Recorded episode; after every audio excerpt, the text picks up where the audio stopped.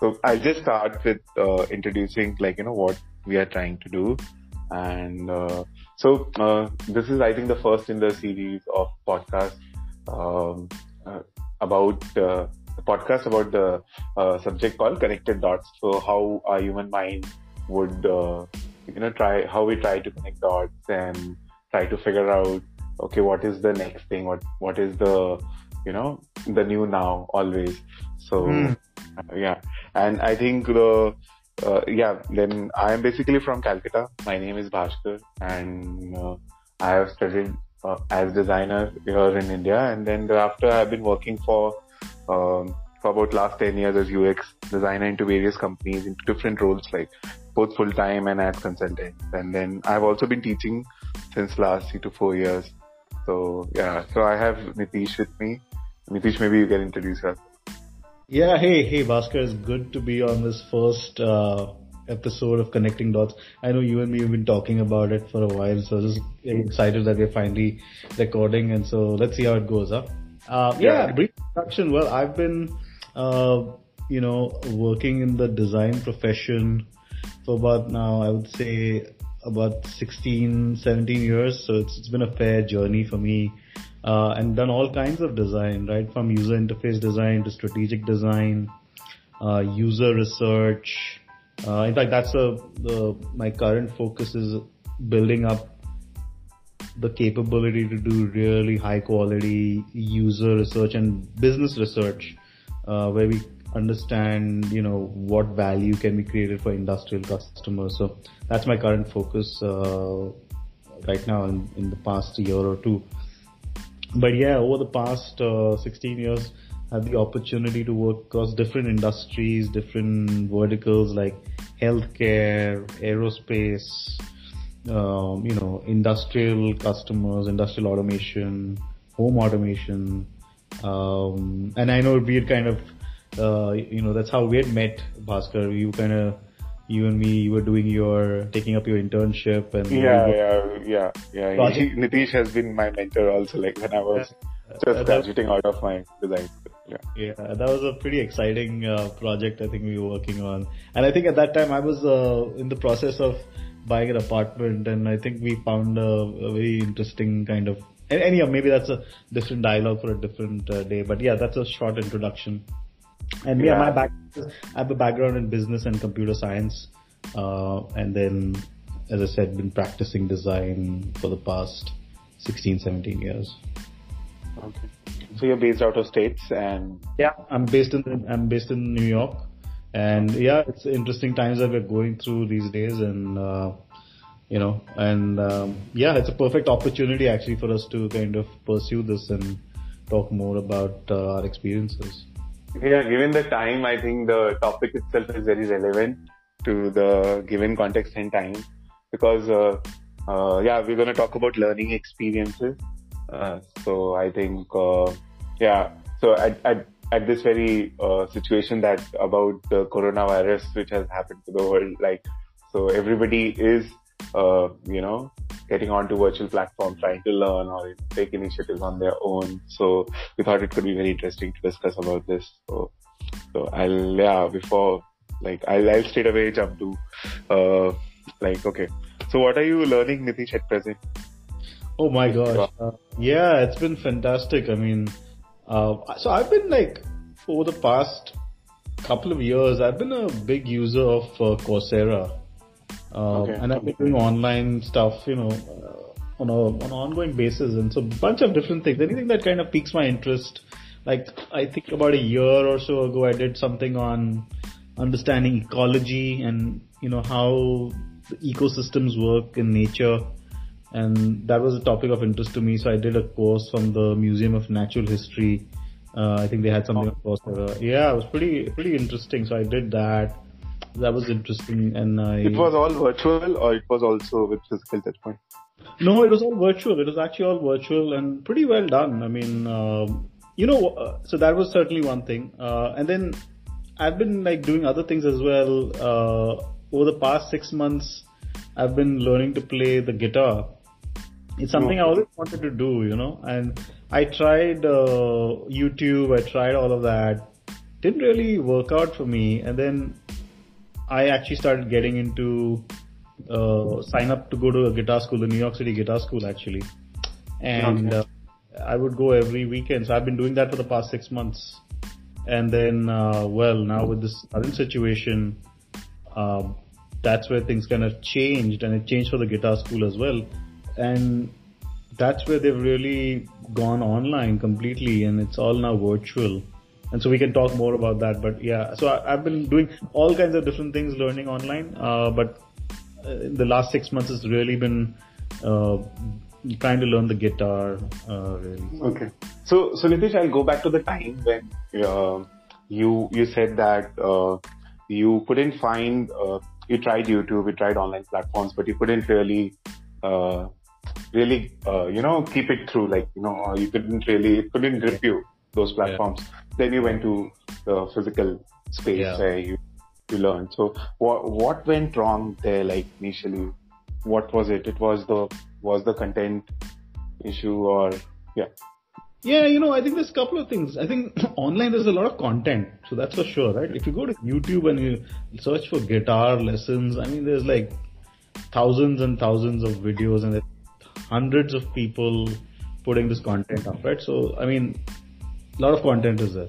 So in that, I think the first thing is to fix first biggest issue I found was like, okay, which there's so many options now, which is good, which is not good. You know, I don't know, right? Oh, uh, okay. And then, right, so that was the first issue. Then when you would actually pick up a, a video and start to try to do it, you know, you it's just not uh, easy something like guitar to kind of at least i found it I had no knowledge of the guitar at all, right? I didn't even know the basics. I didn't know what what what strings were there on the guitar and you know what chords were, and I I really had no idea, right?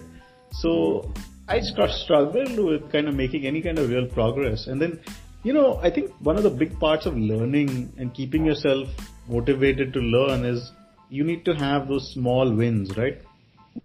Mm-hmm. Okay, today I learned something today now I got a little better, right? At least for adults, I think it's required to kind of to keep yourself motivated. You have to kind of make some progress, right? So that was hard to do with the YouTube, right? And so I would then eventually kind of give it up, right? And so I've been trying the YouTube thing. And oh, uh, by the way, not just YouTube, Bhaskar. I even bought books, right? Mm-hmm. So I yes, books on guitar, and they would come with CDs and all of that as well, right? So I even tried that, but again, I just found it that, you know, uh, it was just hard to do that. And I think it's hard to keep yourself accountable as well, uh, hold yourself accountable because, you know, then there's no one to kind of tell you, oh, today you've got to do this practice, right? You're on your yeah. own, you know, it's up to you, right? So, uh, I think what I found was that help, it helped me a lot to go to a place where there is a set, uh, timetable, a set curriculum, there's an instructor, and then now you're accountable, right? You know you're going to learn this lesson today. You know you're going to have to come back next week. You know you have to practice. So that also, I think, was lacking online, right? So, so is, is, is it like the very nature of our human mind, like that, how we tend to we tend to be lazy. Our mind doesn't want to always like uh, make an effort. Like uh, it has to be pushed. Like mostly. Yeah, like, I, I think I don't know if it's true for everyone. Definitely for me. I guess, you know, I I know. I mean, I there's so many different things I want to do, but then I, uh, you know, I think you have to be able to hold yourself accountable. And something like, especially like the guitar, which involves a lot of effort. I think that external kind of okay, I have to go here. And I, by, by the way, I've paid the money now, right? I think that's another yeah. important part of it. Stuff that is free, Bhaskar, online, etc. It's free, right? So when when you've not invested anything, you don't yeah. care. You've not. Yeah, yeah, yeah, yeah, You have to be invested into something. Yeah. So the other thing is with the physical school, you paid your fees now, right? And now, oh my gosh, you have to make sure you don't waste that money and you go, right? So again, that's another thing. You've invested yourself into it. I think with online stuff, which is free, you're not even investing, right? So then it's okay for you to give it up, right? It's easier for you to give it up. There, there is also another aspect which I feel okay. Of course, this is also important that you know we have been we have invested, but there's also um, this very act of going and being in that physical space, seeing people, and everything feels so natural. Like because our senses have been I think the digital medium somewhere lacks that. Like it cannot. Uh, yeah. Oh, yeah. Absolutely. I would agree with you completely. I mean, for me, the act of every weekend kind of, you know, uh, it was something to look forward to, right? Like I would go and like I would, you know, get get ready, you know, take my book with me, and you know, and uh, catch a train, go go to the guitar school. There, you know, you'd meet your instructor, you'd meet your other you know other students as well you guys could you know chit chat about stuff. Hey did you practice? Did you not practice? What worked for you? What didn't work for you? I mean that kind of exchange right? Like okay you know oh i didn't find time to practice and uh, you know how do you find the time etc so i think all of that exchange doesn't happen in the virtual world right? So in the physical world you can kind of see people you build that connection you build that relationship and you can exchange ex- experiences with each other, right? Even even the instructor, right? You can talk beyond just the the subject, right? So, for example, my instructor, fabulous instructor, right? He plays in a band, so he he would tell us about those experiences, and you know, he would invite us to you know gigs where he was playing, and you know, and that's also part of learning, right? So, I mean, it's just uh, I think those are parts that I'm certainly missing in a virtual setting, right? Where you kind of in a classroom you're sitting you're kind of observing also the body language you're observing. A lot of guitar is by the way you know you have to look at people's hands and you know you have to look at all of that stuff which is kind of hard to do in virtual right in a virtual space. So i think those are the you know certainly the pluses of being in a physical setting. Mm, yeah. I remember a similar experience but in completely different uh, setting it, it's more like going to a gym. So, uh, like I could have had such amazing apps already, but then I, I think I was always going to the gym just to meet the instructor and, uh, the instructor was so good that he knew me and then he could, uh, he understood like how I, I have been progressing and, and then he would always push me. He knows my limit where I'm gonna, you know, start slacking at yeah. what, at oh, what point. And, yeah. Yeah. yeah. So just uh, just parallels, like, but then yeah. Agree. I think you know that, that's a great parallel, like the gym as well.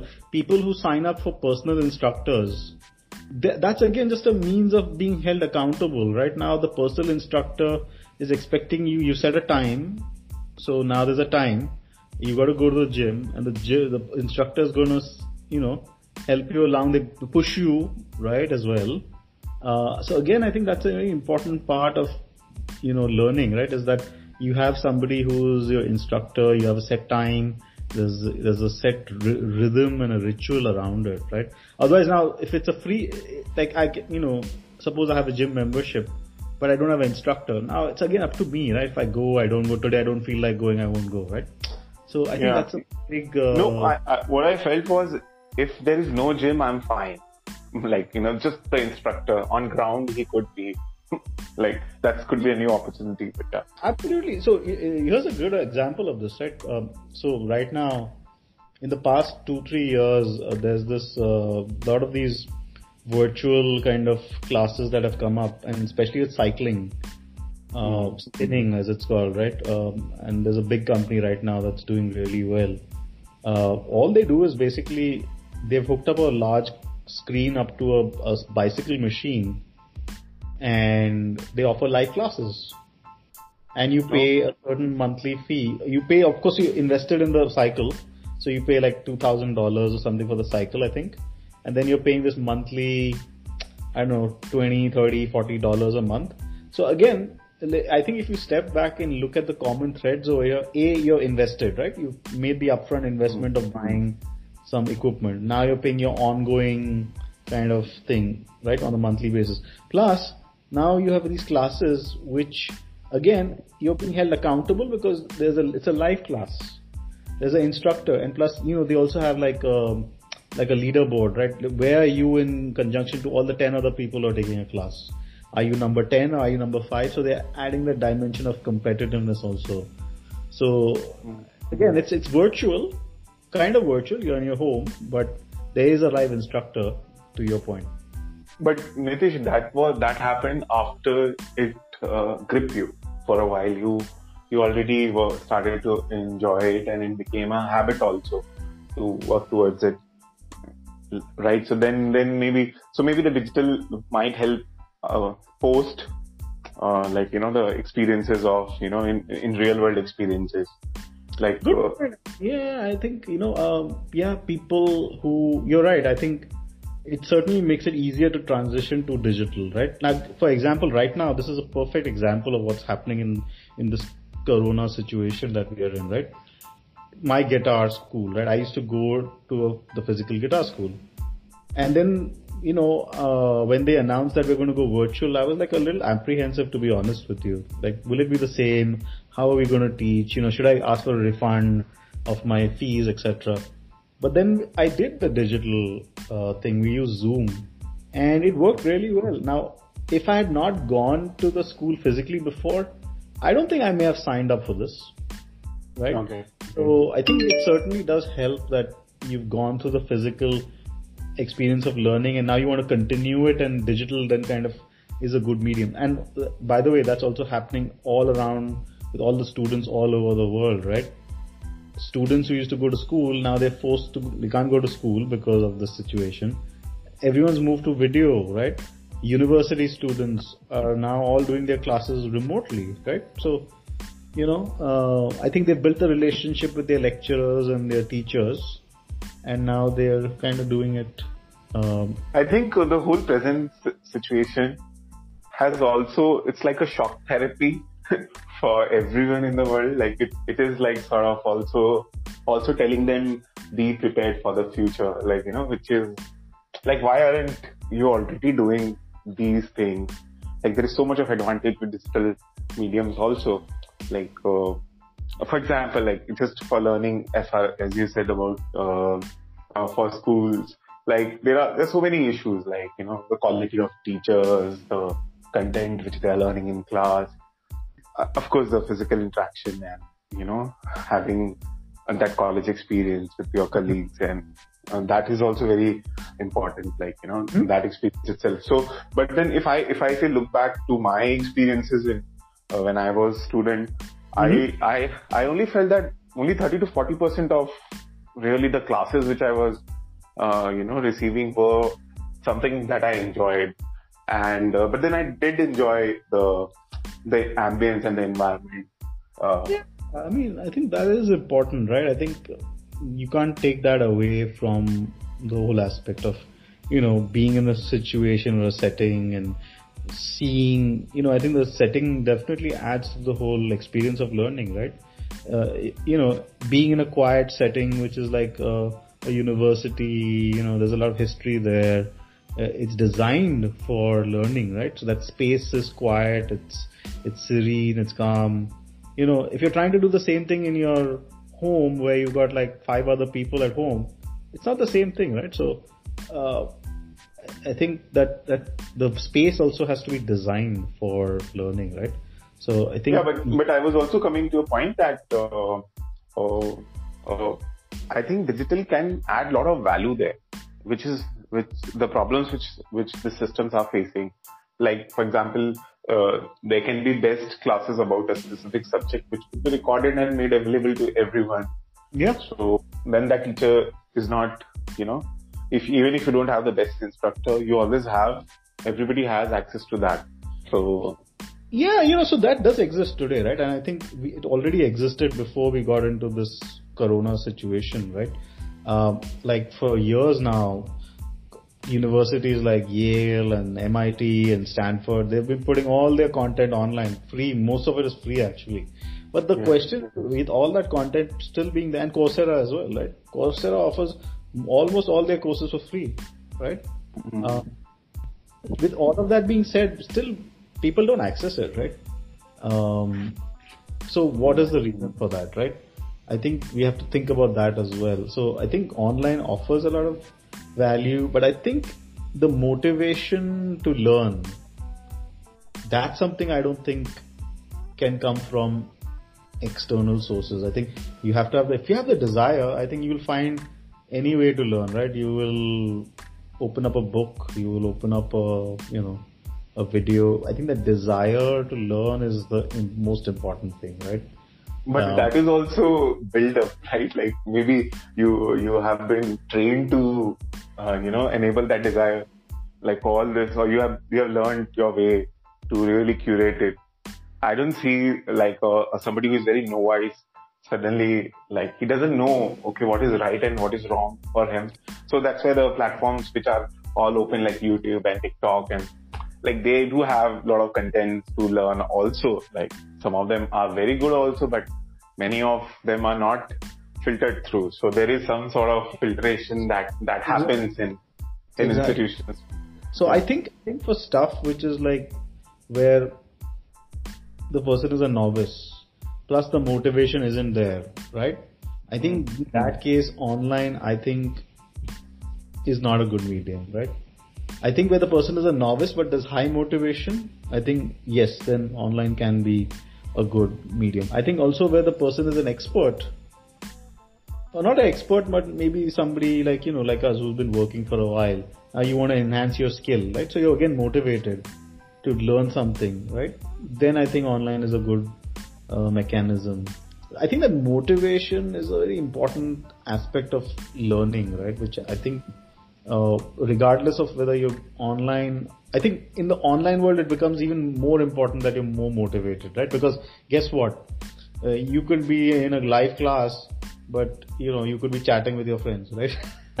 So i'm sure right now a lot of teachers are facing difficulties where their students they don't know what the students are doing right?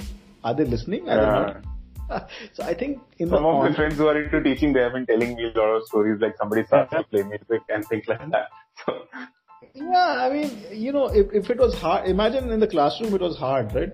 For students to pay attention. Now, if they are virtual, I mean, and they have their phones with them, my god, it's like, how are you going to like ensure that they're paying attention? and attention? they are much, much smarter than the teacher. like at least psychologically. So, yeah, so that, those are for some, those are some of the reasons. Again, we'll have to see how this evolves after things go back to normal. But I think those are some of the reasons why being in a physical setting does reduce some of those distractions, right? Because now you're kind of, okay, you know, you can't look at your phone openly or, you know, you're forced to be cut off from all those other entertainment sources, right? So I think there is a role for being in a physical space. Mm. Mm.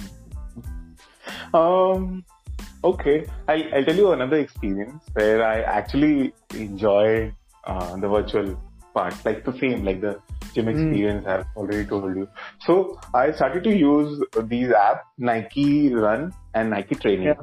yeah. So so if you if you happen to uh, the whole the experience the way the Nike Run has been Nike Run I, I have used more of the Nike Training has really not gripped me, though it's very well designed. But yeah, the, there your point would definitely come. But Nike Run definitely like it has. Uh, so it is like all audio based uh, coach coaching, and uh, the app is using your accelerometer data to really track your speed and your your tracks and oh, and then the moment say while running you stop suddenly the it would pause and your trainer would start come talking to you and yeah. the trainers and the trainers who are there, the voices, some of them are like uh, all Olympic runners, and some of them are like that. So that was just wow, just blew me off. Like you know, so I would never love to run on treadmill again. Like I would always like to use something like that. Like yeah, you know, I, I think yeah, what you're describing there, I think is now the role of you've added a sensor into the equation, right? Yeah. And now I think that sensor is compensating for the fact that there's no physical coach with you, right? The sensor can now give some data back where now you can kind of evaluate, okay, you know, maybe you need to do this differently with your running, right? Uh, or maybe, you know, if you're playing golf, trying to learn golf, right? Your swing, right? If there's a sensor on your club, are you swinging it in the right way? Now that data can go back to a coach somewhere and the coach can look at that data and say, you know what, I think you should elevate your swing a little by you know so and so forth, right? By four five degrees or whatever. So I think that what you're describing there's a very interesting thing about having sensors. I think for this kind of virtual learning, if you can introduce some physical element into it, like a sensor I think you can again now compensate for the lack of not having that real coach, right? So let me give you an example from the guitar world as well. So I've recently uh, ordered a, a, a guitar amplifier which okay. allows me to plug my acoustic guitar into it.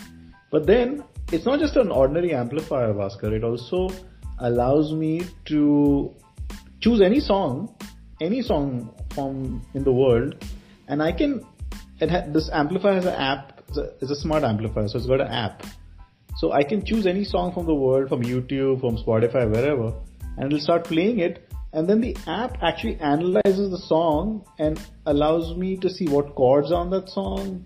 Oh, and wow. I can along with it. Yeah. So now, again, what an instructor would do, right, would say, hey, you know, this song has these four chords the app is now helping me with that, right? So again, now a physical kind of element to the experience is kind of driving the learning, right? So I think what you described there with the Nike thing, I think is a very important part of this, I think can be an important part of this learning experience. Mm. No, there is, uh, there's also one more point which you were talking about is that why people aren't really, you know, why are they so particular about physical? What, what is it that I was just thinking that is it is it about like uh, certification and the value of it already existing in society, or is it about employment like post education? So those are the factors. No, I think yeah, that's a good good point. I think uh, that's certainly a valid point. You know, if you because some... a lot of people are also doing digital courses, and I don't know how much of say if you come across a profile with uh, really great track record of courses on Coursera and other places, and maybe great portfolio for for the area you're into. Uh, I don't know. You would you you still would have hesitation, right? Like if your standards are too high from a premium school or something like that. Yeah, I think you're right. I think that does exist. This negative perception of online sort of you know like degrees, etc uh, it does exist. I think I, I completely agree with you.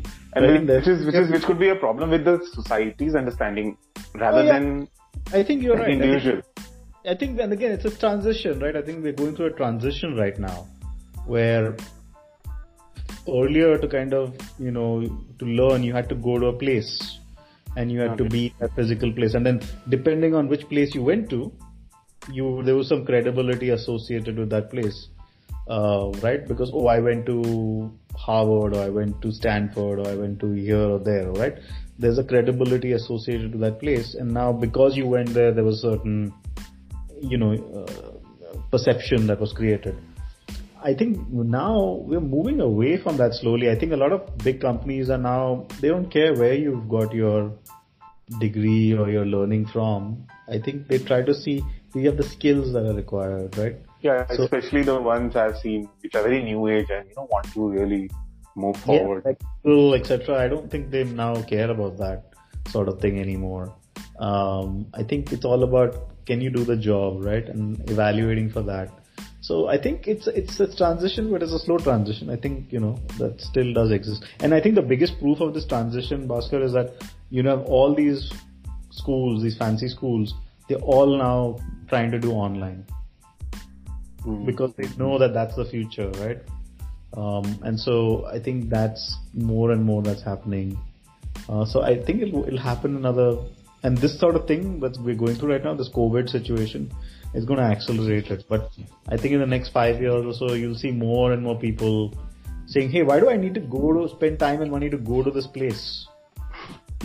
Right? I, I I had an experience of talking to someone who was actually actually Harvard education. So when I was working in a company, in an asset management company, and then they were also thinking about specific points, so they invited him for a talk and with the team. So he was the one who did that, and and then we happened to pose questions to him that uh, since uh, the company was also uh, about managing assets, it was a mutual fund company.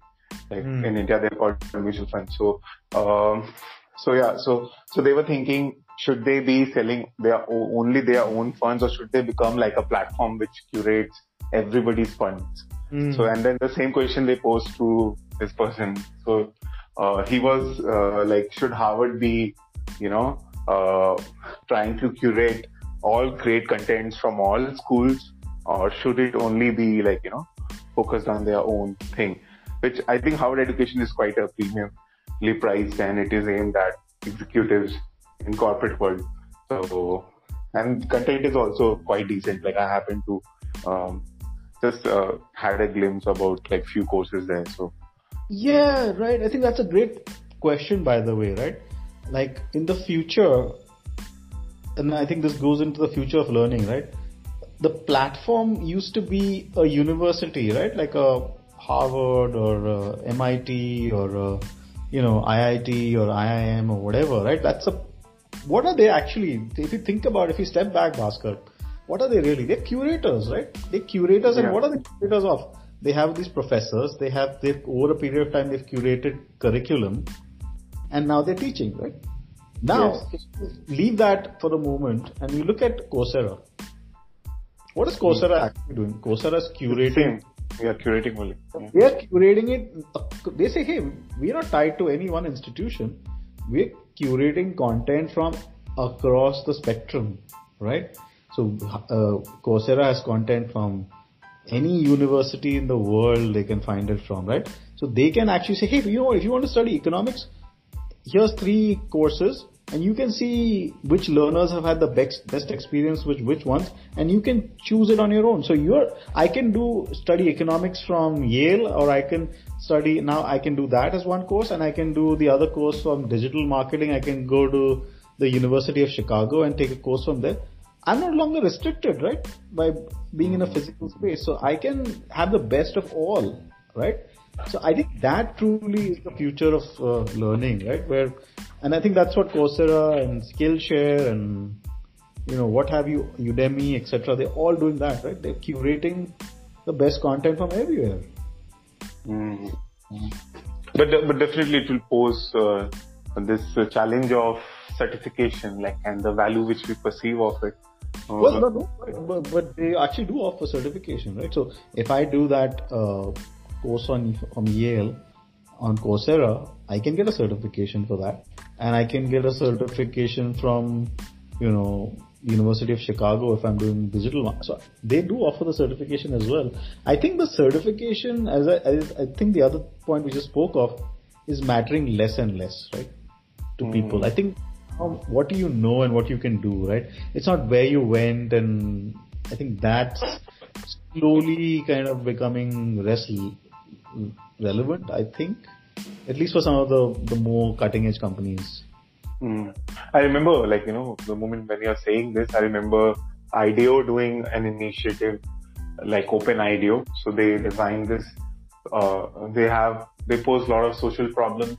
Yeah. And, and then, uh, there is a huge community around Open IDEO and they have also integrated tools like mind maps and entity relation diagrams and the yeah. other other tools which people can use and collaborate and you know solve like say for example water crisis or issues like maybe this pandemic and things like that so yeah. how to resolve how to think about that so discussions and thinking going around and then i, I know that uh, they hire from uh, those uh, people like you know those groups uh, so they say for example if i would uh, somebody wants to work in IDEO, this could yeah. be a very good way to go about it. Like start engaging with them through Open IDEO and uh, really uh, prove the worth. So there they are not even bothered whether you have an education or you're not, if you're worthwhile.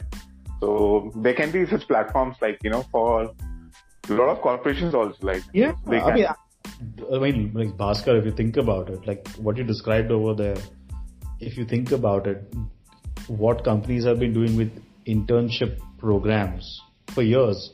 What is that? It's basically the intern is coming in and is learning, right? And is immersed into a project and you're learning. And now at the end of the internship, you know, things work out, you, you've seen the talent, you can now hire the person, right? So I think they're just doing the same thing, but they're doing it using digital tools. You don't actually have to physically go to IDEO there's no, you know, you're not an, called an intern. You're, in fact, you're paying. On the other side, you're actually paying IDEO to learn, and then IDEO, you know, or whoever, if they like, you know, what you're doing, they may say, hey, you know, are you interested in a job with IDEO, right? So I think this has been going on. I think I think we've been talking a lot about the current situation. I think it's useful for us to look at the past as well, right? So the past, a lot of these things have already existed in different forms, right? Like internships have existed, trade schools mm. have existed, right? I think in some ways we're going back to what is trade schools? Like trade schools are people where they, you know, it's not about a degree or anything. You go to learn a trade, right? You go to learn to become an electrician, or you go to learn a specific okay. skill, right? You know, like techniques, like, no? Yeah, exactly. Like a very selectable skill, a very marketable skill. Like, okay, I want to become an electrician, so I go and learn a trade. Mm-hmm. Right? Um, and I think if you look at things like Skillshare and other things today, what are people learning on those things? Very specific skills. I need to learn how to build a website. I need to learn how to program in Python. I think in some respects, people are now creating their own education. And I think that's big, big shift, I think, that we're seeing. You don't have to be stuck in a university and know, oh, my university doesn't offer this thing, so I can't learn it, right? You could learn anything from anywhere now. Yeah, that's very interesting idea. Creating your own education. So, yeah, I I imagine like if I could just if I could have been in that world where I could just have a card and I could swipe and go to uh, best of the places where I can take best of their classes based on my interest areas, then such diverse experience I could have. And and especially like even in, in if you look at it in terms of uh, like the amount of spending that people are, are doing for education, I think it something can be worked upon there. But but yeah, just the mere scale and the visibility of it poses a lot of new challenges also. It does, it does. I mean, I don't know what's the right age for that. I mean, like for example, would you say people, children who are like five years old, they can choose their own education? Are they in a position to kind of know what can explore? I, so I think all those are open questions, right? Like, at what age does this kind of become relevant? versus where so do you again again very interesting you, you talk about age now we have spoken about uh, uh, like education and for you know as a breadwinning like you know giving you a job and all but then learning is much much beyond that also like how about lifelong learning like do you come across people commonly eh, like you meet on daily basis who are excited about this area that they want to keep learning till the time they are getting old or you find it very rarely. Yeah, yeah, that's a good one. I mean, I think there are there are a mix of people, right? There's some people who you know they have no interest in learning, right? Uh, you know that's okay. Uh, you know they've done their share of learning, right? Oh, who wants to learn more, right? I'm I'm done with my books and I'm done with my you know.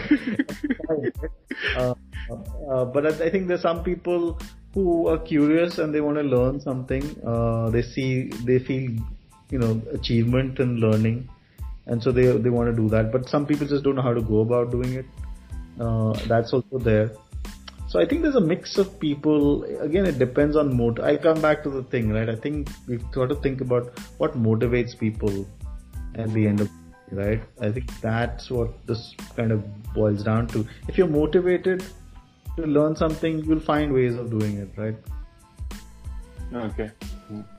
And I, yeah, I guess, to be it doesn't have to be sorry to your earlier point it doesn't have to be about monetary kind of learning uh, that oh if i learn this i'm going to be able to you know get a better job or whatever it could be learning for the sake of learning right like you want to learn how to paint or you want to learn how to play an instrument or learn a new language or whatever right so the, i think the motivation could be different reasons but i think the motivation needs to exist right mm-hmm. Mm-hmm. So your motivation to play guitar, not to learn guitar, but motivation to play guitar. Yeah. I mean, I'm a, motivation. I mean, so I don't know. Since I was a kid, I mean, I think part of it has to do with my my elder brother. He plays the guitar okay. really well, and uh, it's always a cool thing. You know, I wanted to be cool by playing playing the guitar. I never really learned to play any instrument, so part of it was, hey, I would like to do that, right? You know, in my life, I would like to learn how to play an instrument um, so that was certainly one strong reason. Uh. Also, part of it is like challenging yourself. Can you really even do it, right? right? And that part of it as well, like, okay, can I do it? Can I actually learn how to do something new, right? Uh, so part of it was it's that. just it's just it's so cool, right? So that's it. And of course, the cool factor is, of course, certainly there, right? Playing an instrument is very relaxing. It's like, you know, you can sing songs and you can, you know, in fact, in this, uh, this, these few weeks that we've been in this kind of quarantine situation, the guitar has been great kind of, uh, help to me because I've been able to pick it up whenever I feel like, you know, practice, learn some new songs. It's just been, it's, it's a great source of kind of, um, learning and, you know, it kind of entertains you. yeah, you do get those happy chemicals in your brain, no? Once you Yeah. have successfully learned something. I, I was feeling that, like, I was feeling a sense of It's like achievement. Tremolo, right? You've been trying to. Yeah, yeah, I've been trying to learn harp. Just started actually. So, uh, yeah, so, but then the, the moment I was able to just, uh, start to sink in, and then, uh, I have been so passionate about music, uh, and mostly I've been on the other side, just consuming it, not on the, I, I used to play synthesizer little, very, very little, but, uh, but, but I do want to like, you know, uh, carry it on and then, you know, uh, maybe, um, yeah, at whatever level I could reach, I, I do want to be on the other side also where I will start creating content also and yeah, be part of the bands or things like that. Yeah, I mean, now with, again, this is where the virtual kind of stuff becomes really very uh, relevant because, you know, like we're like sitting in two different countries, but if we wanted to collaborate on music, now the tools exist where we can actually record a track Yeah, even though we're not in the same physical place, right? I could record, record some guitar kind of uh, pieces of the track. You could record some synthesizer or, you know, tremolo pieces yeah, of the it. kind kind of innovation which has happened in this whole electronic music is mind blowing, really. I mean, again, virtual is no longer a limitation for collaborating on certain things now, Mm. right? So, uh, I mean, that's again, I think one of the big things about virtual. It allows those kinds of things. Mm. Cool. So, uh, one more thing, like I just came across this interesting research. Like, so since you, we were talking about lifelong learning, so Mhm. I came across a work of this professor at MIT called Mitchel Resnick. So he, he has also written a book on lifelong kindergarten, I think name of his book. So he talks about a very interesting point that that, that when you are early into your uh, when when you're early into your learning process, you have this kindergarten kind of environment where things are tactile and then uh, they are different. They are very experiential, but then suddenly after that, everything becomes very formal. One, you know, top down kind of uh, method. So, uh, so he was trying to, uh, you know, have the element of uh, fun come into learning. And I think with with passion and fun, the whatever the music, uh, the kind of things that you are talk- we are talking about right now, that is so strong there. But it's somewhere it's missing in in in other areas like uh, of especially education and higher education, school Yeah. education. Yeah, you're right. I mean, the element of fun has to be part of part of learning, right? If, if there's no fun in learning, then I think as if people have more fun while they're learning, I think the learning is. I don't know. And there's probably some research that suggests that. I don't no idea, but I'm, I, at least personally, I can say that when I have more fun learning something, the learning is better, right? It, it kind of registers better with me. I understand the concepts better, right? If it's boring, it's dull, you know, it's just, then it becomes like, feels like a, a, a, a pain, right? So I think there's a lot of making it fun. So I think if we're talking about virtual experiences or physical experiences, I certainly think the physical experiences have allowed us to have more fun, right? Like you described the kindergarten situation, the classroom, and you know, so experiential. Like in a home, how would you do that, right? Like how would parents make sure that their kids, when they're at home and they're doing a live class with their teacher, how would they make it as experiential as being in a kindergarten classroom? I think those are very important points to think about, right? How will the space, the space offers some value, right? How will that be created or recreated? Yeah. Yeah, it's a good point to ponder over.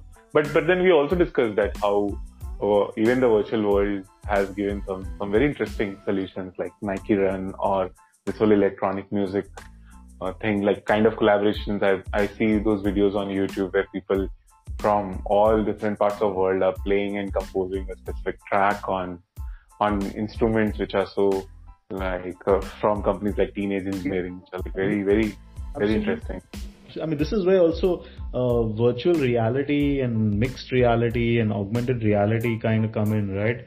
I mean, you put on a virtual reality headset and now you're, doesn't matter which environment you are in. If I'm in my living room, if I put on a VR headset, I can suddenly now feel like I'm in, you know, wherever, I'm in a stadium or I'm whatever, right?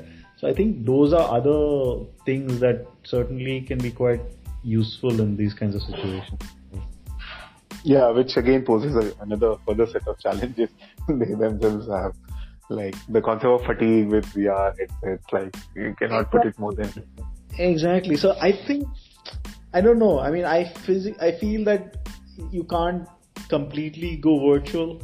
I think there has to be that. I think as humans, as we evolved as a species, our biomechanics, the way we interact, the way we see, we smell, we touch, right? I think mm-hmm. that's equally important to learning than just kind of listening to what a lecturer has to say, right? I think that aspect, I don't know. I think we cannot recreate all of that, right? So I think for, especially for children, right? Children, I think still have to experience those real things. I, I don't think I would ever say kindergarten, start doing virtual classrooms for kindergarten kids, right? Uh, mm. I think I think if we did that, I think they would miss out on a lot of very valuable experiences. fighting, uh, fighting with another kid, right? I think yeah, uh, yeah. Thing as well, like the social aspects of learning, which we have not spoken of actually in our conversation, is the relationship building, right?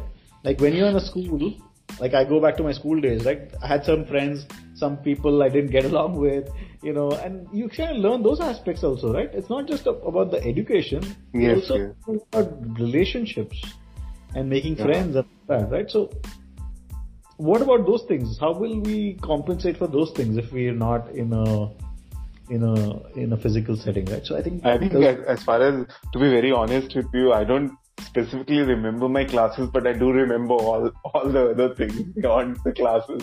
Right? Exactly, right? Exactly. I mean, even I, I don't remember the lessons, but I remember the people, I remember the teachers. Mm-hmm. So, I mean, this, what, what, yeah, that's that's a great insight, right? Like, yeah, I do remember when I was punished or when I was appreciated. Like, yeah, all high. Exactly. And then being in that situation, feeling, feeling tense when you're in an exam, feeling tense when the teacher, you know, points at you and asks you a question, or feeling very nice when you answered something, right? And you, you know, the other kids clapping, or I think those are things which I think there are innumerable such intangible things which are very, maybe even more important than what we actually learned. Mm more than the curriculum because maybe I don't even remember those history lessons and all of those things that we went through, right? But you certainly these other things have left a very important mark on us. Mm-hmm. Great, great. So I think I think uh, mostly we had good conversation. I think uh, we can conclude. Maybe you know I think the concept of motivation that you spoke about is very interesting for some like the I think maybe the platform which can enable this motivation factor with people. I, I have seen uh, companies like Byju, they have uh, misused it. Like you know, they have and then uh, I, am not sure whether they misused it or not. But then I really don't see a difference with kids, like you know, when using their platforms. But but definitely some uh, someone who could enable that. It's already happening um, in different spaces, maybe into uh, music or maybe into. yeah know how much you can enable motivation, right? I think motivation comes from within, right? I think that's the true motivation. And I think, you know, if someone is not interested in learning, then the question, Bhaskar, should be why should we even force them to learn, right? Hmm. I mean, it's not about that, right? I think it's about if there's somebody who's truly motivated to learn, how can you remove the constraints you know not being in a particular place and how can you enable the best for possible learning for them, right? Yeah, there is there is a very interesting experiment. I just remember this WeWork school. Uh, uh, the WeWork co-working space were spaces were there, and they were WeWork live. So they had somewhere thought about this concept that okay, the environment uh, to be given to other entrepreneurs, maybe who are coming in wanting to grow in terms of getting inspired by others. So there is a sense of motivation.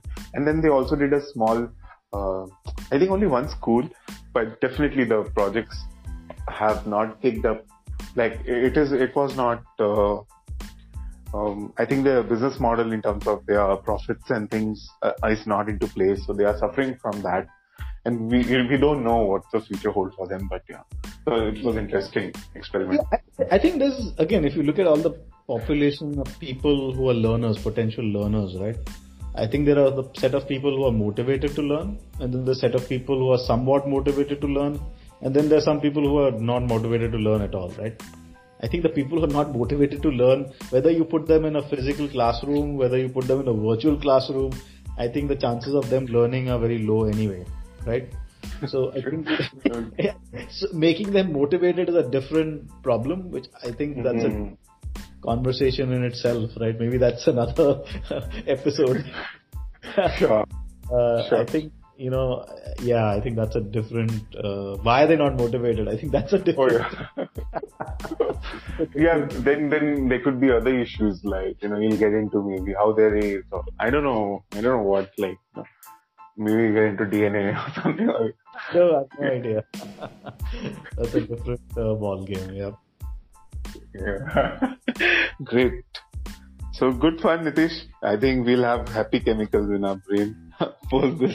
So. Yeah, this was great. By the way, this was a great learning experience as well, right? We learned how to do this is our first podcast, so you know, thanks for setting it up, Bhaskar. I think it's a good experience to learn how to do this. Yeah, sure. For me also. Hope we, you know, push it and improvise it like with time. Yeah, absolutely.